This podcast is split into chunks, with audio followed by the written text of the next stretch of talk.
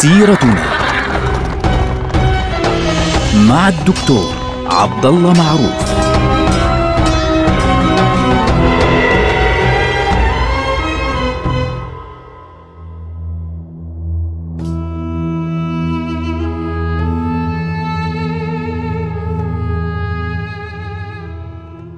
السلام عليكم ورحمة الله وبركاته. سيرتنا سيرة هذه الأمة العظيمة ونحن الآن في عهد الدولة العثمانية، نحن الآن في عهد ما بعد السلطان مراد الأول.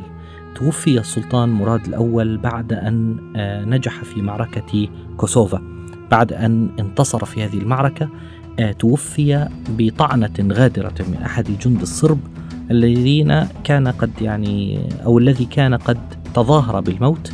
فبعد أن طعنه وقبل وفاة السلطان مراد الأول سلم الأمر والحكم لولده آه، بايزيد.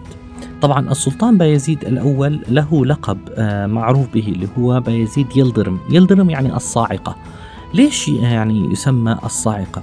هذا الرجل كان يعني سريعا جدا قوي جدا يعني متفتح العقل آه، حركته كانت سريعة جدا جدا جدا. فلذلك سموه الصاعقة وكان في نفس الوقت مركزي إن صح التعبير يعني قوي البنية قوي الشخصية أصلا ومركزي جدا. طبعا كان عمره عندما استلم الحكم 35 سنة وحكم ما بين عام 1389 للميلاد حتى عام 1403 للميلاد. يعني بنتكلم عن حوالي 14 سنة تقريبا. يعني من 791 حتى 805 للهجرة في عهد الدولة المملوكية في آه هذه الفترة يعني شهدت يعني فترة حكم بايزيد تطورات كبيرة جدا فالرجل يعني قوي وعلاقته كانت مع مع القوى المعادية للدولة كانت علاقة يعني فيها نوع من التشدد إن صح التعبير.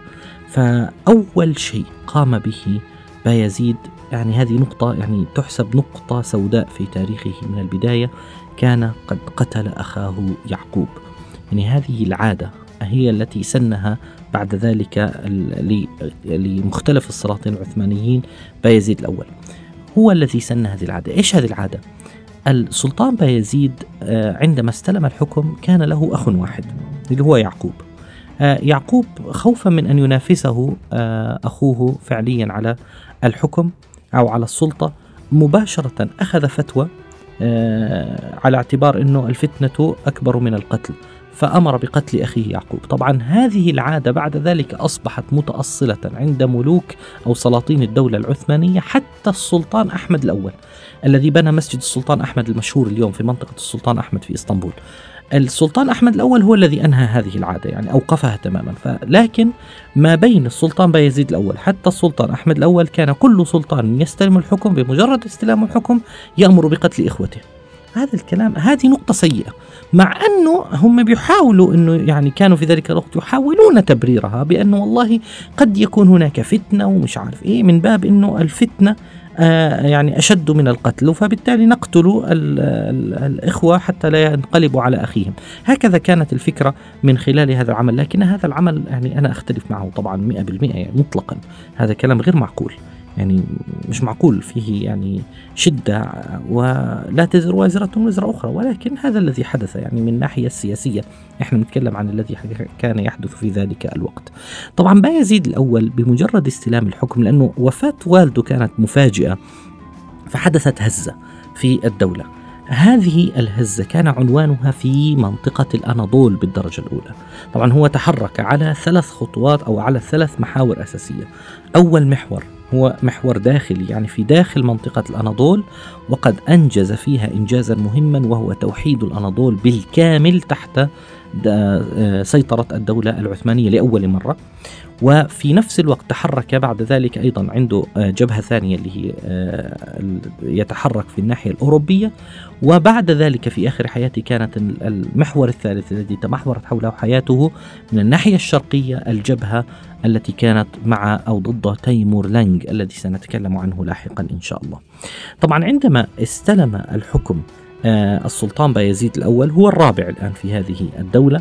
كانت المنطقة اللي هي الأناضول كانت فيها طبعا أغلبها يتبع هذه الدولة العثمانية ولكن في البداية عندما استلم الحكم عثمان ثم من بعده ابنه أورخان ثم من بعده مراد الأول كان في عهد بالذات عثمان كان عثمان قد يعني أسس إمارة حولها إلى مملكة أو سلطنة إلى جانب إمارات موجودة أصلا. يعني إمارة كرمان إمارات نيقيا آه، يعني هذه آه، صاروخان آه، مختلف الإمارات الأخرى.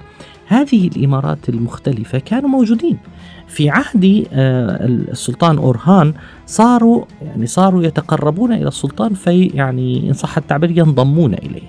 فبالتالي بايزيد الأول في زمنه لأن لأن المقاطعات هذه يعني رأت أنه مراد الأول قتل فجأة آه، بدأت آه، تحاول أنها تنتزع نفسها من الدولة العثمانية الموجودة.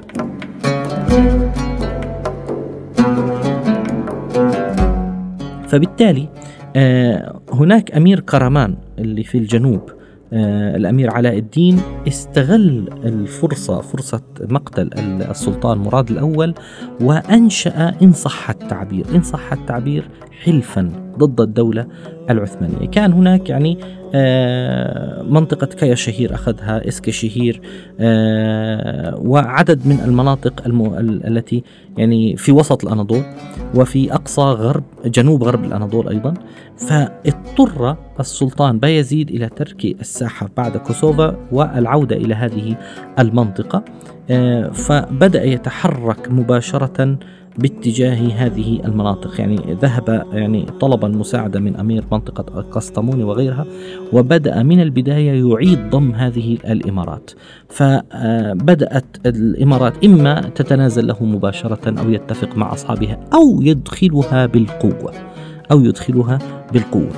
آه، طبعا منذ البداية أول شيء سيطر عليه هو منطقة الجنوب الغربي حتى أصبح مطلا على بحر إيجا اللي هو بحر إيجا بالعربية وأطل آه، على هذا البحر. ومن هناك سيتحرك بسهولة طبعا باتجاه اليونان لاحقا. وفي نفس الوقت علاء الدين هذا الرجل يعني آه، استمر في مكائده ضد السلطان بايزيد الأول فتمكن بايزيد الأول لاحقا من الدخول إلى آه، عاصمته قونيا. وأخذ هذه المنطقة بشكل آه، كامل. طبعا في هذه الحال في هذه الحالة كان يفترض إنه خلص انتهى الموضوع واستلم بايزيد الأول كل هذه المناطق ولكن أمير قسطموني منطقة قسطمونة طبعا في الشمال قسطمونة موجود اليوم في أقصى شمال أنقرة إن صح التعبير قريبة للبحر الأسود ثار على العثمانيين ثار على السلطان آه، بايزيد الأول فاضطر السلطان يزيد آه، بايزيد الأول يعني التحرك باتجاه الشمال فتوجه إلى الشمال ثم بعد آه، أن تمكن من السيطرة على آه، هذه الإمارات واحدة تلو الأخرى أطل على البحر الأسود. تمكن طبعا من السيطرة على قسطمون في عام 1391 وذهب باتجاه سينوب وسيطر على سامسون وسيطر على سواس أخذ سواس وأماسيا. وطبعا أمير أمير سواس انسحب مباشرة ف ضمت سواس مباشرة إلى هذه الدولة. والأمراء الموجودين في المنطقة اعترفوا بالسلطان بايزيد وبالتالي بالتالي رد السلطان على كل هؤلاء الذين انقلبوا عليه وتحرك باتجاههم واحدا تلو الآخر. آخر شيء كان في يعني بقي آه، أمامه اللي هو آه، مين؟ اللي هو السلطان أو الأمير علاء الدين الكرماني. علاء الدين الكرماني هاجم مدينة أنقرة وأخذها فخرج. فيزيد الأول يتحرك مباشرة باتجاهه فالتقى به وهزمه. آه، بشكل كبير يعني ماحق إن صح التعبير وأخذ مدينة قونيا ومدينة لرندا وكل هذه المناطق وزالت إمارة الكرمانيين تماما إمارة كرمان زالت تماما في عام 800 للهجرة اللي هو 1398 للميلاد. بالتالي أصبح الأناضول لأول مرة متحدا تحت سلطة العثمانيين. لأول مرة. قبل ذلك كيف كان الأناضول؟ قبل هذا الوضع كان الأناضول يعني آه، إن صح التعبير آه، أغلبه مع العثمانيين. جزء لا بأس به مع الإمارات المختلفة هذه وهذه الإمارات يعني مثل آه، كرمان مثلا أمير كرمان أو غيره أو أمير كاستامونو يعني يقفون مع الدولة العثمانية بيقولوا نحن يعني نتبع الدولة العثمانية ما عندناش مشكلة مع الدولة العثمانية ولكن نحن أمراء في منطقتنا. فكان يقبل السلطان بايزيد الأول وقبله مراد الأول وقبله أرهان وقبله عثمان. كانوا يقبلون من يعني كل من آه، يحيط بهم فعليا هذه التبعية إن صح التعبير. ولكن منذ عهد بايزيد الأول أصبحت هذه المناطق كلها تتبع مباشرة السلطان آه، العثماني بايزيد الأول. وبالتالي تفرغ بايزيد الأول من هنا إلى باتجاه أوروبا. خلص سيطر على مناطق الأناضول. طبعا هو يعني بيتحرك على كافة الصعد على فكرة. مش تفكر إنه والله هو مش متفرغ لأوروبا أوروبا فاضية وبعدين بيروح هنا هم بينتظروا. لا طبعا يا إخواننا يعني كان يتحرك هنا وهناك. لكن في نفس الوقت تركيزه الأساسي كان في مناطق مختلفة.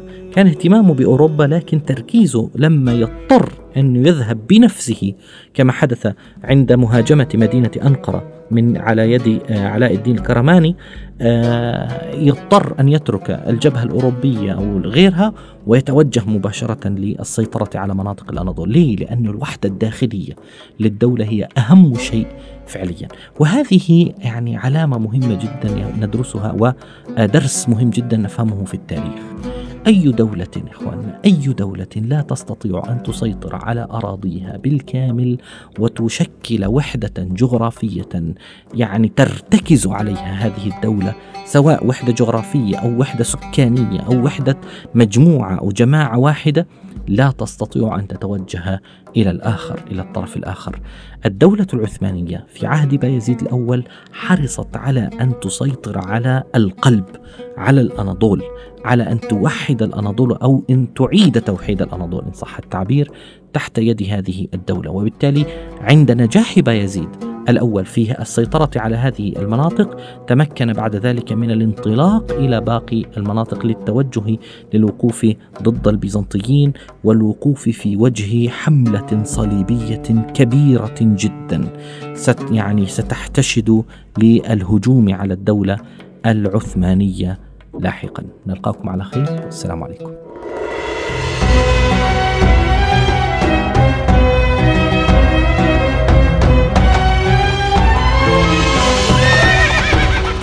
سيرتنا مع الدكتور عبد الله معروف.